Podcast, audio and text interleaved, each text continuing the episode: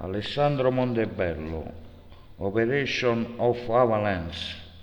Salerno da molte settimane subiva continue incursioni aeree ed era ormai distrutta. La gente era affamata, stanca e senza speranza.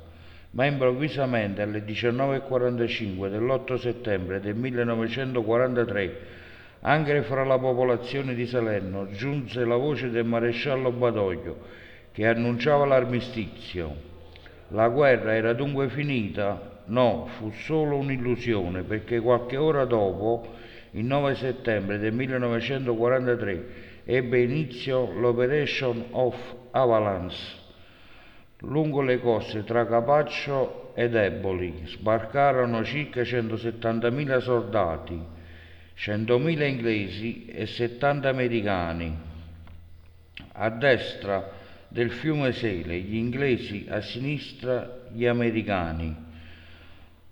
La quinta armata del tenente generale Clark condusse l'attacco anfibio con il concordato appoggio dell'ottava armata inglese. Qualche giorno prima Mussolini perse il suo potere il 25 luglio 1943 e il re nominò il generale Badoglio quale comandante del Regio Esercito. L'armistizio letto l'8 settembre in realtà fu firmato qualche giorno prima, ossia il 3 settembre 1943 a Cassibile, Sicilia. L'armistizio conteneva dei punti poco chiari.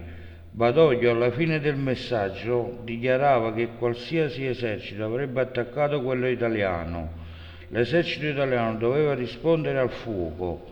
Proprio questa dichiarazione poco chiara creò lo scompiglio tra le truppe italiane e i generali che le governavano. Non era chiaro chi fosse il nemico.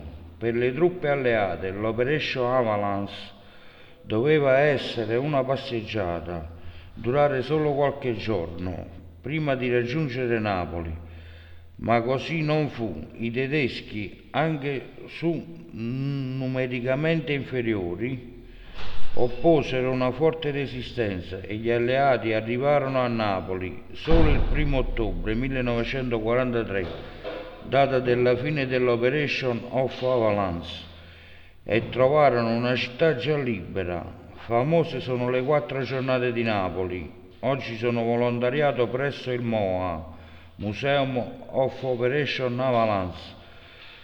Prima di mettere piede in questo museo non conoscevo nulla di questa operazione. La cosa che mi ha colpito di più, che mi ha fatto approfondire ed amare questa storia, è stata una sirena antiaereo collocata in una delle stanze del MOA. Quando l'ho sentita suonare ho avuto i brividi, è stato come se mi fossi trovato in guerra sotto i bombardamenti. Pensare a quelle persone che realmente hanno udito quel suono ha provocato in me reazioni molto forti. Ogni stanza contiene cimeli raccolti da collezionisti provenienti soprattutto dalla piana del Sele il mio ruolo nel museo è di accogliere e guidare attraverso i percorsi fotografici ed emozionali le persone che lo visitano. Tutto ciò è stato possibile grazie all'aiuto del presidente del MOA, dottor Marco Botta, ed il direttore artistico MOA, professor Luigi Nobile.